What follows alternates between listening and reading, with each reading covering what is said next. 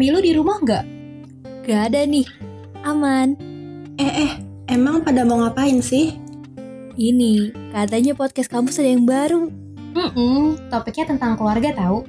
Hah, emang ada ya yang begituan? Ada, namanya Home Rules. Hai home people, apa kabar? Aku harap kalian semua baik-baik aja ya dan masih stay nih dengerin kita berdua. Home Rules balik lagi nih sama aku, Sarah dan partner aku. Oh ya, Hari ini kita bakal bahas topik yang menarik banget karena topik ini sangat lazim sih di kalangan anak muda dan tentunya mahasiswa. Bener banget hari ini kita bakal bahas tentang pacaran. Wah. Yeay. Tapi sebelumnya aku bakal sapa-sapa dulu partner aku. Hai Al, apa kabar? Hai, baik nih. Lo gimana? Gue baik sih, tapi mungkin agak sedikit kecapean ya akhir-akhir ini gue. Kenapa? Karena ya seperti minggu yang lalu masih banyak Mhm. kegiatan yang harus gue kerjain apalagi akhir bulan. Lagi sibuk ya, tapi jangan lupa Sar jaga kesehatan terus. Iya dong harus tetap jaga kesehatan. Apalagi kemarin topik kita masih hangat banget tuh yang tentang Hmm. kesehatan. Sekarang kita bakal ngebahas apa nih? Pacaran ya? Ah, eh, kita bakal bahas tentang pacaran. Ngomong-ngomong nih sebelum kita bahas, gue pengen nanya dulu dong sama lo. lo eh, lo, lo mau udah omong udah ini ya? Maksudnya udah jadi publik sih lo pacaran ya Ale? Ya, lo gimana nih? Backstreet atau memang lagi sendiri atau gimana Sar? Kalau gue emang sendiri sih, nggak pacaran gue. Nanti akan datang ya. iya, masih menunggu orang yang tepat. Apa-apa sabar, nanti juga datang. Iya, kalau buru-buru juga kan nggak nanti malah dapetnya nggak baik kan? Iya bener ngapain juga buru-buru kan. Mm-mm. By the way lu pacaran udah berapa lama? Untuk yang sekarang sih udah mau 2 tahun ya. Wow, Iya. juga. Hampir 2 tahun lah. Tapi itu pendekatannya lama. Gue tuh sebenarnya sahabatan sama cowok gue dulu dari SMP. Nggak, Hmm. sebenarnya tuh em, SMP kelas 8 tuh kita deket, Sar. Sekitar berapa bulan ya? Kita hampir setahun lah dekat. Nah, terus kita tuh jauh karena em, kita tuh beda sekolah. Gue kan di asrama tuh, di sekolah olahraga di asrama. Mm-mm. Nah, dia tuh di sekolah negeri biasa lah. Nah, akhirnya kita tuh katanya dia sih gak bisa LDR gitu. Padahal masih sama-sama Jakarta ya, namanya anak SMP gitu. Akhirnya kita jauh. Dan setahun kemudian cowok gue ini, eh iya cowok gue ini em, pindah sekolah ke sekolah gue. Hasil ya kita ketemu lagi terus tapi di situ gue posisinya udah punya pacar dong pacar baru Oh iya, dan iya paham. uh, uh, dan dan dia pindah ke sekolah sama kayak sekolah gue ya udah kita kayak ya udah temenan aja gitu biasa aja sahabatan lah gitu. Mm-mm. dan gue jadi sering curhat ke dia. Dan Hmm. sampai um, udah setahunan gitu gue putus sama pacar gue yang di sekolah ini. Gue curhat nih ke cowok gue yang sekarang. Dan nggak tahu lama-lama pokoknya kita friendzone dulu awal-awal. Kayak bingung-bingungan terus akhirnya ya udah kita jadi gini deh Hmm, so sweet. gitu deh rumit sebenarnya tuh Tapi lo orang yang tipikal cewek yang pendekatan lama baru pacaran atau pendekatannya cepet nanti eh, jadi langsung pacaran gitu. gue tuh lama ya Mm-mm. eh, lama jadi kayak kayak harus gimana ya gue harus benar-benar tahu nih orang kayak gimana dulu dia kayak gimana dulu ke gue nya terus orangnya kayak gimana baru gue mau deket sama dia. Dan itu deket juga nggak langsung tiba-tiba pacaran. Gue deket dulu beberapa lama baru kayak gue yakin dulu ini benar nggak orangnya gitu. Baru gue mau pacaran sama dia. Jadi nggak asal-asal kayak ditembak gue langsung mau gitu suka gue langsung mau nggak nggak kayak gitu. Hmm, iya benar-benar banget. kalau lo sebelumnya gimana sar? Pernah atau gimana? Iya sih, gue pernah pacaran pernah, tapi menurut gue pacaran gue yang lalu-lalu itu kayak pacaran yang kayak gue belum dewasa gitu. Bener Hmm. kata lu kayak gue sekarang tuh menerapkan pendekatan lama karena menurut gue dengan pendekatan lama itu yang kita tahu satu sama lain akhirnya bisa berjalan dengan baik gitu hubungannya Iya, jadi pas di pendekatan itu di mana fase lo tahu dia dia tahu lo tahu kesibukan dia tahu kesibukan gue dia tahu keluarga gue gue tahu keluarga dia nah baru ntar pas di pacaran itulah fase di mana lo kayak tinggal menjalani aja gitu iya. Kayak sekarang tuh gue mikirnya pacaran tuh udah bukan apa ya, udah nggak main-main gitu loh, udah Mm-mm. ada tujuannya gitu loh. Mm-mm, bener dan bermanfaat juga nggak sih Mm-mm. Kayak dulu mungkin mikir kayak pacarnya ada pacaran aja kayak kita punya Hmm. temen dekat gitu tapi menurut gue sekarang nggak kayak gitu emang beneran ada tujuannya ya. Mungkin bagi sebagian orang kayak main gitu kayak ya udahlah ntar aja tujuan-tujuan gitu. Tapi sekarang enggak sih ada beberapa tujuan dari pacaran itu sendiri. Hmm, apa tuh? Kalau yang setahu lo kayak salah satunya tuh kayak bisa untuk eh, ningkatin kualitas diri kita. Jadi kan em, kita pacaran tuh juga nggak cuman kayak main-main doang kita nongkrong kita punya temen em, deket gitu tapi em, pacar itu juga jadi tempat kita untuk em, sharing gitu loh dan gue nih sebenarnya ya gue Hmm. tuh orang yang kurang percaya diri sama kemampuan gue Hmm. Nah, gue tuh cerita gitu ke cowok gue, dan cowok gue tuh bisa ngasih gue em, apa ya? Jadi bikin gue semangat gitu kayak ngasih mot- motivasi kalau misalkan gue tuh bisa, gue tuh punya kemampuan ini dan eh, gue bisa eh, ningkatin kemampuan ini. Ngerti gak sih? Hmm. Jadi nggak cuma kayak iya kamu lagi apa gitu pacaran nggak kayak gitu juga. Tapi eh, bisa untuk eh, ngembangin potensi kita dari si cowok kita ini. Hmm, support system lah ya Iya support system banget. Terus juga nggak cuman untuk itu tapi juga bisa eh, nyalurin emosi kita. Pasti kan ada beberapa hal yang kita nggak bisa ceritain ke siapa-siapa ya Sar. Hmm, Cuma hmm, gue tuh ya kan gue orang yang cerita banget. Cuma gue nggak bisa asal cerita ke orang. Tapi kalau misalkan gue cerita ke cowok gue tuh gue ngerasa kayak nggak apa-apa lah gue cerita ke dia gitu loh. Kayak tempat yang bener aja. Ngerti gak sih? hmm, hmm, hmm, hmm, paham paham Mm-mm. apalagi biasanya kalau sama pacar tuh kayak lo lagi semarah-marahnya gitu ya atau lagi kayak marah-marah yang yang kayak tiba-tiba marah gitu pasti lo Mm-mm. kayak ingetnya pacar lo untuk cerita gak sih Iya, jadi kan kayak pasti di rumah ada sesuatu atau gue sama temen gue ada sesuatu atau ada sesuatu apa yang bikin gue stres sedih gitu.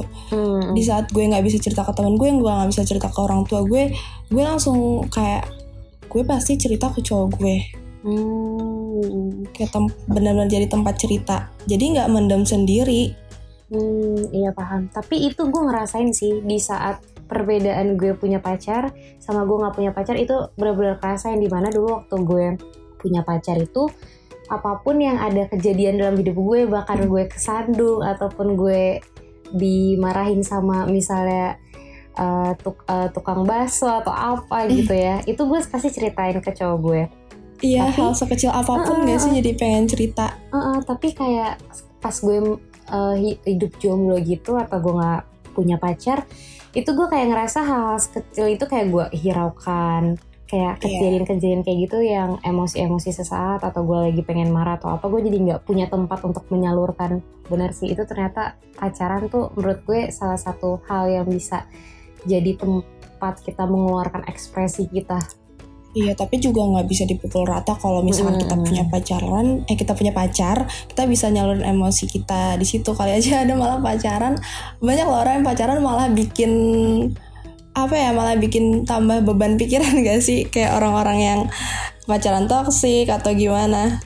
Iya itu tuh mungkin lebih kayak mereka tidak tahu sebenarnya tujuan dari pacaran yang sesungguhnya nggak sih? Mm-mm.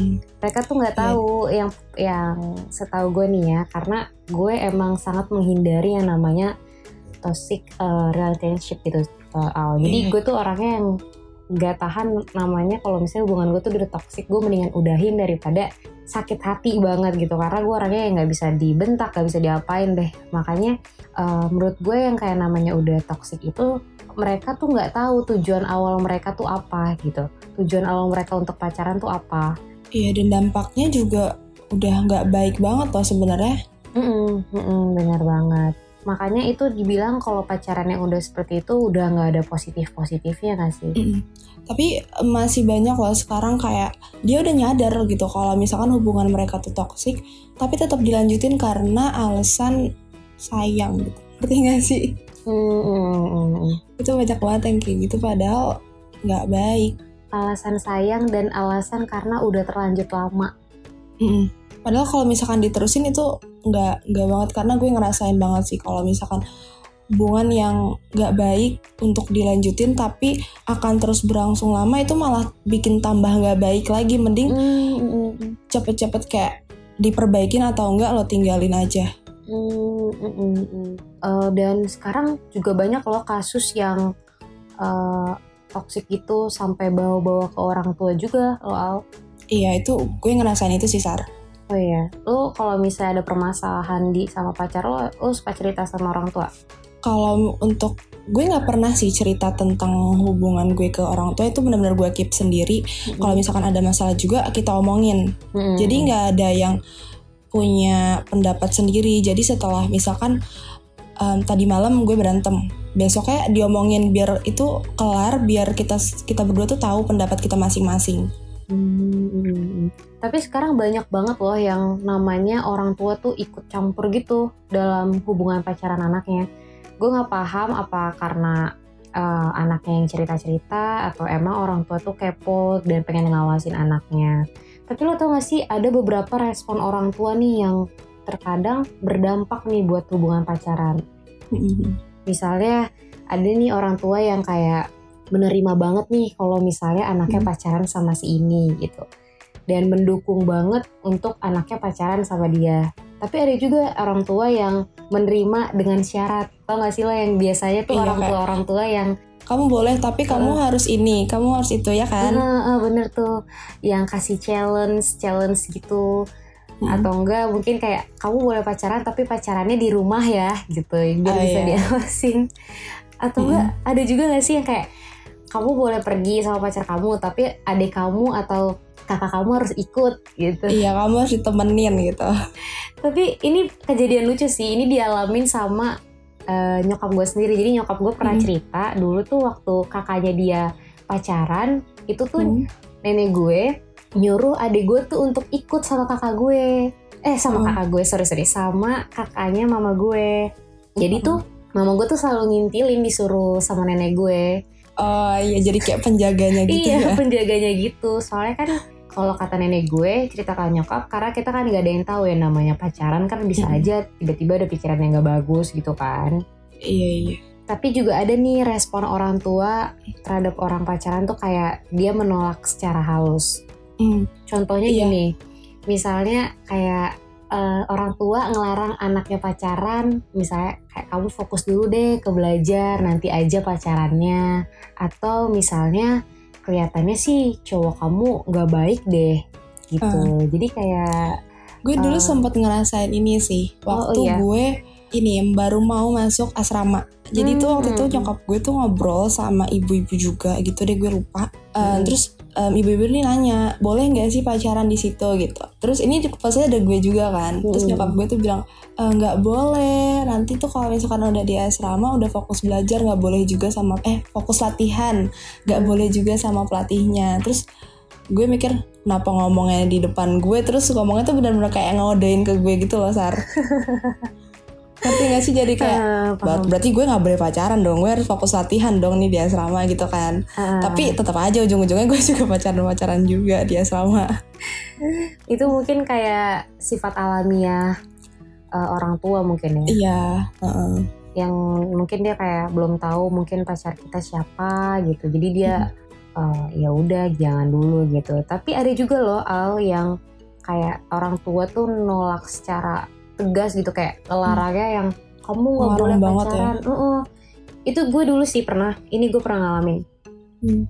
menolak tegas itu gue dulu karena waktu eh, SMP atau SMA gitu kelas 1 itu gue punya pacar dan ketahuan selama ini Hmm. gue yang namanya pacaran tuh emang nggak pernah ngomong-ngomong kan dan gue tuh selalu menjaga apa ya eh, menjaga hubungan gue gitu jadi kayak misalnya mau jalan atau apa sama pacar gue itu gue kasih jarak waktu gitu loh biar nyokap bokap gue atau kakak-kakak gue tuh nggak curiga misalnya hari ini Hmm. jalan terus ntar jalannya lagi empat hari kemudian gitu jadi biar kayak Oh, biar rasanya ketahuan temen ya. aja eh, eh, gitu tapi waktu itu sempat ketahuan Mm-mm. terus kayak nyokap bilang kayak udahlah deh ngapain sih? Gitu. Kamu masih kecil pokoknya mama nggak mau ya kamu udah pacar pacaran pacar pacaran kayak gitu. Jadi akhirnya waktu itu gue putus gara-gara itu.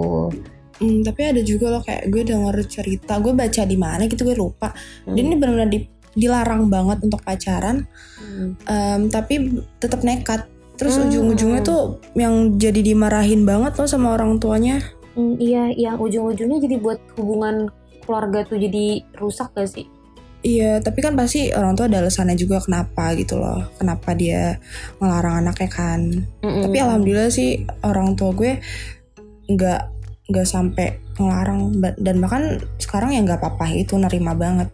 Hmm, tapi gue bingung deh sebenarnya tuh kenapa sih alasan orang tua tuh nggak ngebolehin anak-anaknya pacaran ya Nah iya itu semuanya pasti kan ada alasannya kan. Hmm. Em, orang tua tuh nggak bolehin pacaran mungkin ya.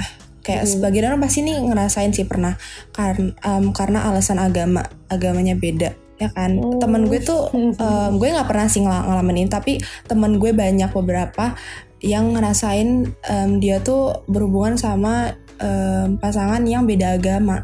Jadi diterusin juga nggak bakalan bisa sejalan kan? Mm-mm-mm. Tapi itu gue juga ngerasain. Oh ya, Iya. gimana? Em, mungkin om people tapi jangan ditiru ya. Jadi eh, emang ada di mana fase gue ngerasa pacaran beda agama dengan pacaran dengan agama yang sama tuh berbeda gitu. Gue merasa gue lebih condong atau lebih cocok tuh sama orang yang atau pacar gue yang beda agamanya karena dulu tuh gue mikirnya wah gue bertoleransi banget nih gitu kan dulu kan waktu SMP atau SMA gitu kan kita kan belajar tentang toleransi kan gue kayak wah gue goals banget nih gue bisa Ah. toleransi sama pacar gue gitu terus pacar gue terapkan di pacaran ya Iya itu gue gitu. salahnya mungkin di situ ya.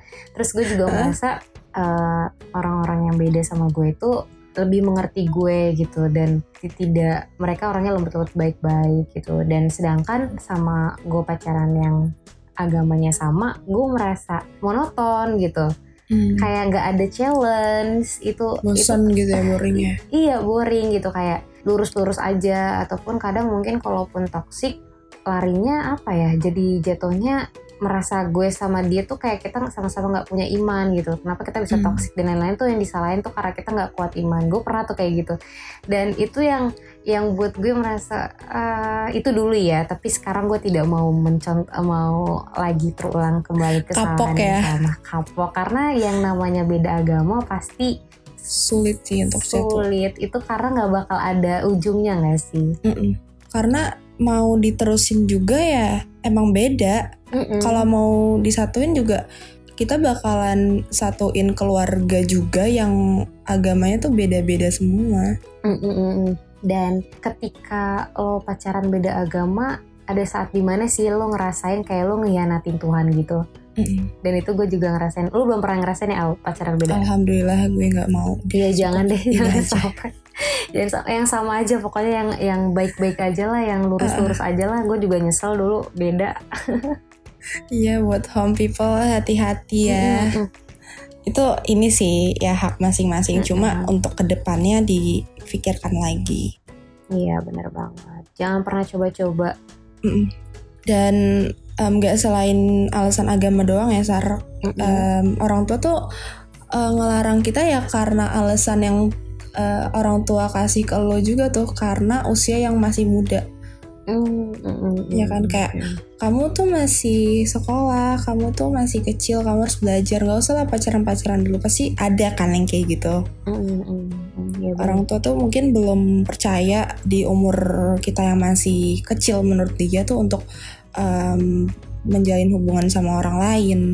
Mm, mm, mm, benar banget benar dan gue sih gue nggak pernah ya digituin lu pernah kan di Mm-mm. em, pengalaman lu tadi Mm-mm.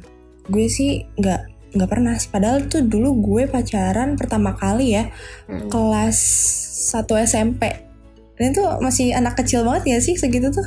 Pacar pertama lo di kelas 1 SMP. Iya. Sama dong. Ah iya. ya berarti masih kecil ya berarti Iya, ya orang tua lo bilang itu masih kecil berarti gue juga masih kecil saat itu kan Mm-mm. Dan tapi nyokap bokap gue sih biasa aja malah waktu itu pacar gue waktu kelas 1 SMP itu diajak jalan-jalan ke pantai coba gue nggak ngerti sih maksudnya gimana itu Itu seru banget sih Al. Keren deh. Tapi orang tua lo tahu di situ lo pacaran. iya tahu Baik. sampai dulu tuh gue bikin bio di line ya anak kecil gitu gimana sih anak kecil pacaran tuh tanggal jadian bio di line Mm, mm, mm, mm, mm. alay banget sih dulu tapi ya udahlah ya udah namanya anak kecil gitu Iya benar banget. Em, dan terus ya Mm-mm. eh, kenapa orang tua nggak bolehin kita pacaran juga mungkin menurut dia nggak ada manfaat positif yang bisa diambil di pacaran gitu Mm. mungkin menurut menurut mereka pacaran tuh cuman main-main pacaran tuh cuman buang-buang waktu kalian kalian ngapain sih pacaran berduaan doang gitu padahal menurut gue ya Mm-mm. pacaran yang baik gitu malah nimbulin hal yang positif karena gue ngerasain itu Mm. kayak bikin diri gue untuk percaya diri lagi karena semangat dari cowok gue terus dari gue yang orangnya malu gue nggak percaya sama diri gue tuh jadi berubah gitu dan gue Mm. orang yang mungkin sering ngerasa kesepian tiba-tiba gue gue tuh suka deg-degan gue suka kesepian. Nah karena ada pacar gue ini gue ngerasa gue udah nggak kesepian lagi. Gue punya temen yang benar-benar selalu bakal nemenin gue kayak gitu loh. Hmm, iya. Tapi Al mungkin eh, tidak adanya manfaat positif yang bisa diambil dari yang tadi lo bilang itu mungkin case-nya itu lebih karena si anak ini pacaran jadinya dia berubah gitu. Jadi Hmm, bukan yang lebih baik iya. mungkin lebih bisa jadi kayak gitu karena kan nggak semua orang yang pacaran itu pacaran dalam kan, tanda kutip yang positif ngerti nggak sih? Oh, oh, bener bener. Jadi em, dia pacaran malah bikin dia melenceng ngerti nggak sih? Jadi kayak makanya orang tua ngelarang anak pacaran mungkin karena itu. Mm-mm, apalagi kalau misalnya yang banyak nih sekarang tuh anak-anak sekolahan dengan dia pacaran, dia sibuk pacaran, jadinya nilai dia nggak beres, nilai dia anjlok gitu. Itu hal-hal seperti itu yang buat orang tua tuh ber- berpikiran ngapain anak gue pacaran kalau misalnya bawa dampak buruk doang bagi kehidupan dia. Em, nggak bisa untuk em, bagi waktu nggak bisa eh, untuk em, tahu prioritas mana yang penting mana yang harus dikerjain dulu mana yang harus em, disisihin dulu gitu jadi seharusnya kalau misalkan kita ngerti gitu ya kita bisa seimbangin em, kegiatan kita yang selain pacaran sama pacaran itu sendiri Mm-mm, bener banget tuh. Mungkin kalau misalnya uh, saran juga sih buat home people atau yang denger ini masih sekolahan, lebih baik kalau misalnya kalian memang orangnya tipe yang sibuk dan tidak bisa bagi waktu gitu, jangan uh, kalian ingin mencoba pacaran gitu, jangan sampai kegiatan-kegiatan kalian yang lain itu tersingkirkan gitu, apalagi kalau kegiatan-kegiatan yang penting kayak sekolah, belajar atau kegiatan organisasi kalian gitu. Dengan kalian pengen move atau kalian pengen kayak senang-senang dengan kalian curahin uh, dengan pacaran terus tiba-tiba yang lain kalian tinggalkan itu kan jadi bikin kerjaan kalian gak beres nilai kalian turun. Ya kan Al?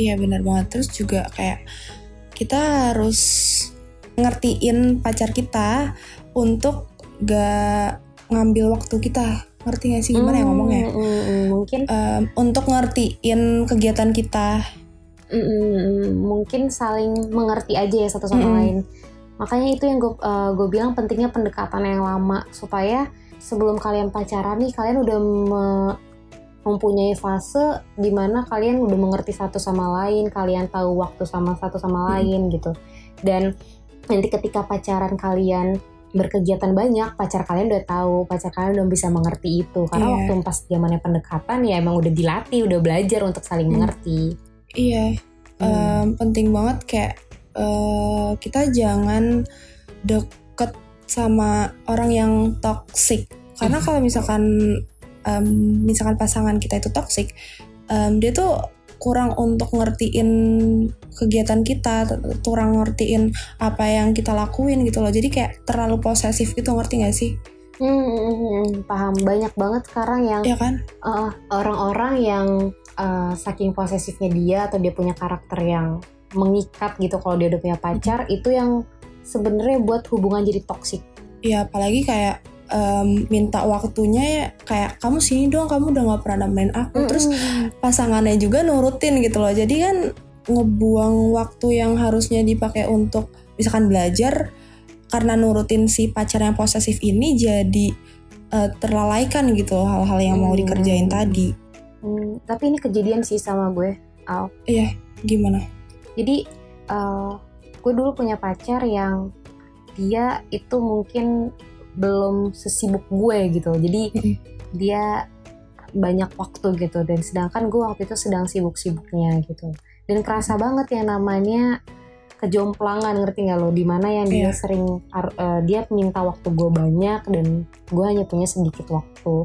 Dan gue selalu bilang sama dia, gue nggak pengen lo kayak gini gitu. Gue pengen lo punya hak uh, melakukan kegiatan-kegiatan yang bikin kita jadi sama loh tingkat Mm. Kesibukannya gitu. Gue nggak nyuruh gue nggak nyuruh dia untuk harus ini ya harus ini ya enggak. Tapi gue minta uh, lo juga punya produktivitas biar lo ngerasain gimana jadi gue gitu biar biar gak cuman dikira gue doang yang sibuk akan dunia gue tapi gue pengen lo juga sibuk akan dunia lo gitu gue sel- gue bilang gitu sih sama dia Iya dan itu sekarang eh, itu kejadian berbalik sama gue gitu loh Sar. oh Kan sekarang kayak em, gue sama cowok gue pasti kan kegiatannya beda kan. Mm, mm, mm.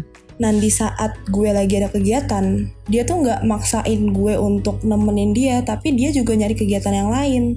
Dan sebenarnya juga kayak gitu di saat dia juga ada kegiatan, gue nggak ngerengek untuk dia untuk temenin gue terus. Mm, mm, mm. Gue cari kegiatan yang lain, misalkan gue belajar atau gue keluar gitu loh. Jadi sama-sama saling ngerti gitu loh. Kalau misalkan kegiatan eh, kita masing-masing tuh punya kegiatan kita, kita punya dunia kita juga, nggak cuman pacaran doang.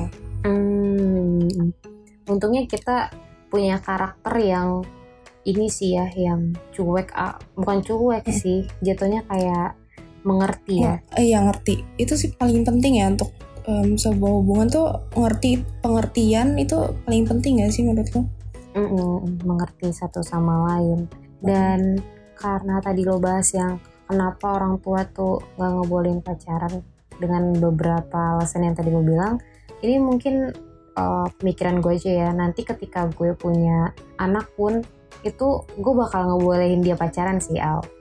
Gue pengen jadi Hmm. orang tua lo gitu misalnya punya Oh, iya. karakter yang kayak orang tua lo yang maksudnya yang enjoy yang biasa aja tapi tetap gue awasin dan gue ajarin karena gue Iya. ngerasa banget sih di mana yang namanya uh, orang tua yang terlalu mengekang anaknya untuk bisa pacaran itu malah buat anaknya jadi dia nggak tahu apa-apa banyak kan Hmm. sekarang kasus yang anak polos akhirnya bisa Iya, terjadi hal-hal yang tak terduga sama dia karena Iya. dia selama ini hidupnya terlalu dikekang dan tidak punya uh, pengetahuan tentang Hmm. dunia luar gitu. Kalau misalnya home people tahu ada series yang lagi hot juga itu kalau nonton Little Mom ya. Di situ sih Nah, iya. uh, kalian harus tahu di mana yang si pemeran utama ceweknya itu yang terlalu dikekang dari kecil sama orang tuanya akhirnya ketika dia uh, udah mulai dewasa dan dibolehkan dia malah melakukan hubungan yang harusnya tidak boleh dilakukan oleh mm, itu gue lagi Hmm. nonton sih. Heeh, jadi akhirnya kita kan tahu kan di situ kalau Heeh. misalnya anak itu nggak punya pengetahuan kalau terlalu dikekang juga atau terlalu di tidak bolehkan apa pun jadi anak itu nggak tahu apa-apa malah dia jatuh sendiri nanti ketika Hmm. dia dibolehkan Terlalu polos jadi kayak Mm. yang sini ah apa iya deh gitu loh. Mm-mm. beda banget kan kalau sama orang yang emang udah tahu atau yang udah pernah Iya. pacaran Karena dampaknya jadi buruk banget kalau misalkan anak yang benar-benar terlalu dikekang terlalu dilarang Mm-mm. karena semakin dilarang anak tuh makin penasaran gak sih? Mm-mm, bener ya banget kan? Sih dan apalagi yang ditutupin ini tuh hubungan yang toksik gitu loh. Itu lebih parah lagi. Mm-mm. Mungkin karena dia takut orang tuanya marah atau orang tuanya tahu dia pacaran, dia jadi nutup-nutupin hubungannya. iya. Itu malah nggak nggak bagus sih gue. eh, salah satu orang tua nggak boleh pacaran juga karena mungkin nggak mau anaknya tuh eh, terjerat sama hubungan yang toksik Tapi dengan alasan seperti itu anaknya tiba-tiba terjerat dengan hubungan yang toksik, malah anaknya nggak mau cerita, malah Mm-mm. bahaya sendiri buat anaknya. itu ya terjadi sama gue sih cuma gue Iya. tuh tapi gue bukan nggak dibolehin gue tuh lebih gue tuh nggak cerita Mm. Em, jadi tuh em, gue nggak mau orang tua gue tuh tahu sebenarnya gue nggak dilarang juga sih gue nggak tahu dilarang apa enggak tapi gue nggak mau tahu. Jadinya em, gue tuh kalau misalkan sabtu minggu kan biasanya asrama pulang ya sar? Mm, mm, tapi gue sabtu minggu tuh bilangnya nggak pulang tapi gue jalan sama si mantan gue ini. Mm. dan padahal selama gue pacaran sama dia itu super toksik parah. Jadi kayak di mana kalau misalkan dia mau ada gue gue tuh harus ada gitu loh. Padahal- Em, dia tuh ya kalau misalkan pergi mm, ya pergi sesuka dia gitu nongkrong sesuka dia. Dan gue tuh mau nyariin juga nggak boleh gitu loh. Bener-bener yang gue ngerasa kayak penjara gitu loh. Dan gue nggak bisa cerita ke siapa-siapa juga karena em, gue nutupin dari orang tua gue. Karena lo takut ya orang tua lo tahu ya. gue nggak tahu ya takut apa enggak tapi gue nggak mau orang tua gue tahu. Hmm, iya, dan bener sampai bener-bener yang gue sampai stres banget gitu em, kayak putusnya mulus dan gue tuh anaknya yang ya udah aja gitu loh putusin gue ya udah putus. Eh terus kalau misalkan lo balikan ya udah balikan gitu. Terus em, di saat gue tuh em, pengen dia ada gue butuh gitu loh. Hmm, tapi dia tuh nggak ada. Wah itu gak jadi kayak aduh gitu loh. Dan terus waktu itu sempet gue tuh diselingkuhin gitu. Hmm, oh Um, my dia tuh God, video call sama cewek lain Heeh, gue tahu mm-mm, dan alasannya tuh nggak tahu alasannya nggak jelas. Waktu itu lagi puasa gitu kan.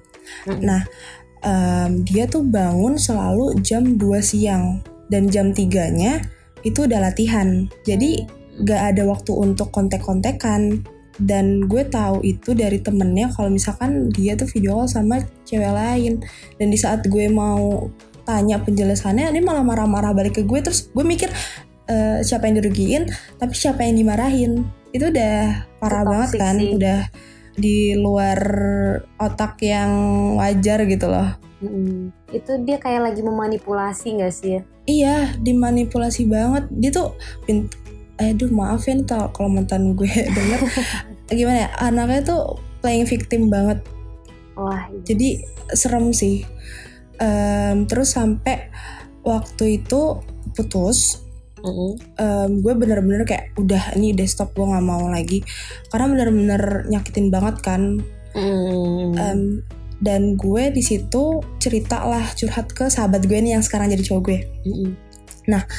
Em, beberapa bulan kemudian setengah tahunan lah nah si mantan gue ini mohon-mohon ngajak balikan katanya nggak ada lagi yang baik selain gue itu kan boya Hmm. banget gak sih itu orang-orang kalau misalkan minta balikan ke pacarnya pasti ngomong kayak gitu gak sih Mm-mm. dan gue bener-bener nolak banget Em, yang paling parah dia sampai mohon-mohon ke orang tua gue ngechat orang tua gue dan di situ orang tua gue baru tahu kalau misalkan gue pacaran sama dia dulu Ya ampun, apaan banget sih bawa orang tua.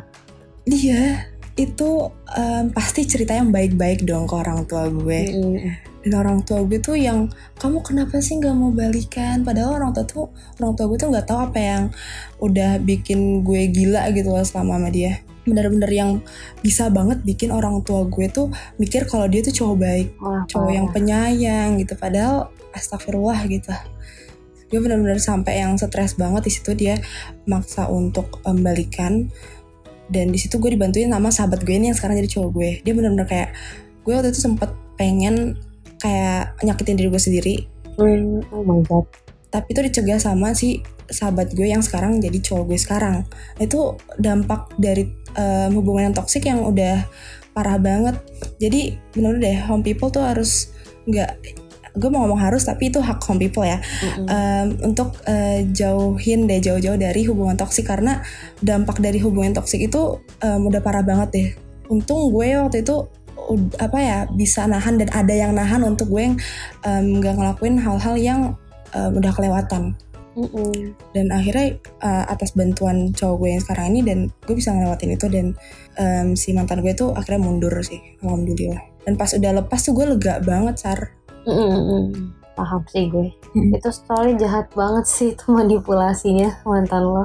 iya dan gue takut sih untuk ketemu orang yang kayak gitu lagi dan semoga home people dijauhkan sama orang-orang yang toxic ya Hmm, amin. Mungkin hubungan toksik juga banyak orang-orang yang berpikir ketika gue lepas dari dia nanti gue nggak bisa uh, ketemu lagi orang seperti dia. Jadi gue mau pertahanin aja walaupun dia tak kasar ataupun uh, dia manipulasi ataupun hubungan gue udah toksik. Tapi kalau misalnya dipikir-pikir banyak loh yang bisa keluar dari zona toksik itu malah lebih bahagia. Contohnya Alia tadi. ya dulu gue mikirnya kayak gitu sar Hmm. kayak aduh gue bakalan sepi nih gue nggak ba- gue bakalan nggak punya siapa-siapa gitu padahal enggak kita punya banyak banget orang yang lebih baik daripada itu Hmm, tuh, people tipsnya ya. Jadi jangan pernah takut untuk keluar dari zona toksik itu karena yang namanya udah toksik itu segala kebaikan itu bakal tertutupi dengan kejahatan dia dengan keegoisan pasangan kalian gitu. Dan terutama kalian jangan jadi yang pemicu hubungan toksik, jangan jadi orang yang memicu hubungan Iya. toksik. Intinya jangan bikin sakit hati orang lain, jangan bikin hubungan kalian dengan seseorang itu jadi renggang dan jangan bikin jangan bikin seseorang tuh sampai mendoakan kita yang nggak baik ya nggak sih ya dan jangan terlalu lama deh untuk em, di dalam hubungan toksik karena semakin lama makin susah keluar. Benar banget. Dari tadi tuh kita udah ngomongin hubungan yang toksik nih Al. Mm-mm. tapi pasti semua orang itu pengen dong punya pacaran yang sehat hubungan yang dong. sehat. Mm-mm, pasti banget. Aku kasih tips ya buat home people. Gimana sih eh, caranya biar kita bisa mendapatkan hubungan yang sehat atau pacaran yang sehat? Yang pertama tidak saling mendominasi yang tadi aku bilang dengan ketimpangan mungkin salah satu contohnya ketimpangan kesibukan gitu itu jadi buat salah satu pemicu hubungan yang toksik gitu jadi kalau bisa sama-sama punya kesibukan sama-sama Mm-mm. eh, rata lah. Jadi jangan bedain yang mana yang cowok, mana yang cewek. Tuh, tidak saling mendominasi juga dimaksudkan jangan jadi raja lah di atau jadi ratu lah di Iya. dalam hubungan kalian. Tapi kalian itu yang namanya hubungan itu harus sejajar tingkatnya. Jadi nggak boleh ada yang kasar, nggak boleh ada yang apa satu sama lain. Jangan sampai ada pacar kalian takut sama kalian itu dilarang banget ya dalam Karena kan yang sehat. yang ngejalin hubungan kan kita berdua gitu ya kita jalan bareng-bareng samping-sampingan bukan yang satu di depan satu di belakang Mhm. Benar banget. Dan juga jangan menuntut pasangan kalian untuk jadi misalnya kayak A atau kayak B menuntut kesempurnaan dan sebagainya macamnya itu dilarang ya home people. Iya, karena kan setiap orang tuh punya pribadi yang beda-beda, punya sifat yang beda-beda. Jadi kita nggak bisa nuntut untuk pacar kita tuh kayak orang lain. Mm-mm, benar. Kita harus ngerti sih. Kalau misalnya kalian pun merasa pasangan kalian ini udah jauh dari ekspektasi kalian atau enggak nggak sama nih sejalan lagi sama kalian mendingan langsung tinggalin daripada kalian harus membandingkan dia dengan orang lain karena yang namanya dibandingin itu pasti eh, sakit gitu Iya, sakit banget. Mm-mm. dan juga saling menghargai privasi masing-masing ini nih yang paling Hmm. penting nih kepercayaan kepercayaan itu eh, lebih penting untuk hubungan pacaran kalau misalnya kalian udah dipenuhi kecurigaan dan sebagainya macamnya percaya sama eh, kita berdua hubungan kalian gak bakal langgeng Mm. sampai al gue tuh punya prinsip karena gue namanya orangnya percaya banget sama pasangan gue gue tuh sampai punya prinsip terserah lo mau gimana di belakang gue tapi kalau misalnya lo udah ketahuan sama gue gue nggak bakal maafin lo selingkuh ya Iya. ini dalam konteks selingkuh tapi Selesai. Ah, ah, selesai. Tapi gue bakal percaya sama lo. eh, tapi gue bakal percaya sama lo sebelum gue ngeliat dengan mata kepala gue atau gue punya Iya. bukti gitu. Itu itu gue sih. Jadi gue nggak pernah mau namanya kemakan omongan orang atau apa karena gue sangat percaya sama pacar gue karena eh, pacar gue menurut gue adalah orang yang bisa gue percayai dalam hubungan ini. Karena kalau kita udah pacaran ya, menurut gue tuh udah punya komitmen untuk sama orang ini. Mm-mm, benar. Jadi kayak kalau misalkan udah pacaran, oh ya udah dia bakalan sayang sama gue doang. Kalau misalkan emang dia em, nakal main belakang kayak gitu ya berarti dia nggak baik untuk gue. Mm-mm, Iya gitu aja sih intinya. Mm-mm. Jadi eh, dengan kita berpikiran seperti itu, jadi kita bisa menghargai nih setiap privasi atau setiap hal yang pacar kita mungkin menurut mereka ah kamu gak usah tahu gitu. Mm-mm. Jadi ada ruang gitu. Kan banyak Iya. sekarang pasangan-pasangan yang tidak menghargai privasi seseorang kan. Sampai misalnya obrol obrolan keluarga harus tahu itu kan jadi Iya. nggak baik gak sih? Iya untuk home people nih hal kecil kayak gini tuh penting ya untuk em, diketahui gitu untuk hubungan agar kayak em, walaupun kita pacaran kita juga masih punya privasi masing-masing nggak Mm-mm. se- nggak mentang-mentang kita pacaran jadi kita harus tahu semua kehidupan dia nggak nggak kayak gitu Hmm, benar banget. Dan untuk uh, selanjutnya itu ada juga mampu mengelola emosi. Kita nggak boleh ya langsung apa-apa emosi marah sama pacar kita, mau apa pun keadaannya. Kita harus bisa menahan emosi. Dan juga ada komunikasi dan mau mendengarkan ini sih yang paling penting komunikasi. Yang namanya Iya, ini hubungan pacaran itu harus berkomuni- berkomunikasi apa pun keadaannya harus jujur. Em, karena em, dulu ya gue tuh jarang banget yang namanya komunikasi kayak ngomongin em, sesuatu yang ada di hubungan gue dan em, mantan gue ini dulu yang benar-benar emosi banget nggak bisa ngelola emosi. Dan setelah gue masuk ke hubungan yang sehat kayak ini Mm-mm. langsung kayak yang gue nyaman banget gitu loh Sar. Kayak ada em, emosi itu terkelola emosinya tuh em, ada batasnya dan komunikasinya tuh lancar. Terus em, cowok gue mau dengerin gue dan gue juga ngedengerin apa yang ada dari mulut cowok gue tuh em, jadi nyaman gitu loh Mm-mm, mm. Kayaknya sekarang lo udah udah menjadi ratu lah sekarang ya, udah bisa menemukan seseorang yang tepat ya Al. Em, Iya, alhamdulillah karena setelah keluar dari hubungan yang toxic itu dan sekarang gue benar-benar ngerasa ah enak ya sekarang gue benar-benar yang lega banget, nyaman banget, nggak ngerasa gue tuh em, percuma gitu. Dulu tuh gue ngerasa percuma ngapain gue pacaran juga kayak gini, tapi sekarang enggak. Kita Hmm. saling support, saling butuhin juga. Itu tuh kerasa banget sih bedanya. Mm-mm, benar banget. Intinya buat home people, mungkin ini tips trik dari kita berdua ya Al. Saran-saran Iya, dari kita berdua, obrolan-obrolan kita tadi itu biar bisa ngebuka dan nemenin para hompi nih yang lagi sekarang jomblo ataupun udah punya pacar yang dalam keadaan hubungan toksik atau udah punya pacar yang dalam hubungan sehat. Iya betul banget home people. Jadi em, diperhatiin lagi kalian pokoknya jangan mau untuk selalu ada di dalam lingkaran hubungan toksik. Em, Hmm. Karena dampaknya juga gak bagus ya. Mm-mm. Eh, diusahain untuk kayak em, kita punya em, hubungan yang sehat untuk bisa em, diri kita tuh jadi lebih baik sama pasangan kita. Bukannya malah eh, diri kita malah makin nurun. Itu karena nggak baik. Iya benar Pak. Jadi em, kita perhatiin lagi tujuan em, tujuan kita pacaran tuh apa. Yang kita lakuin hal-hal yang positif sama pacar kita. Ah kita udah lama banget ya Sar nemenin home people ngomongin Iya. soal pacaran-pacaran ini. seru. Semoga home people em, ini ya em, bisa untuk em, tahu nih mana hubungan toksik, mana hubungan yang sehat. Oke, terima kasih ya home people Em, udah dengerin home rules hari ini dan jangan lupa dengerin home rules setiap hari Selasa dan hari Sabtu jam 20.30 WIB via Spotify dan via Anchor karena kita bakal balik lagi dengan topik yang lebih menarik. So this is Alia This is Sarah. And stay tuned on Home Rules.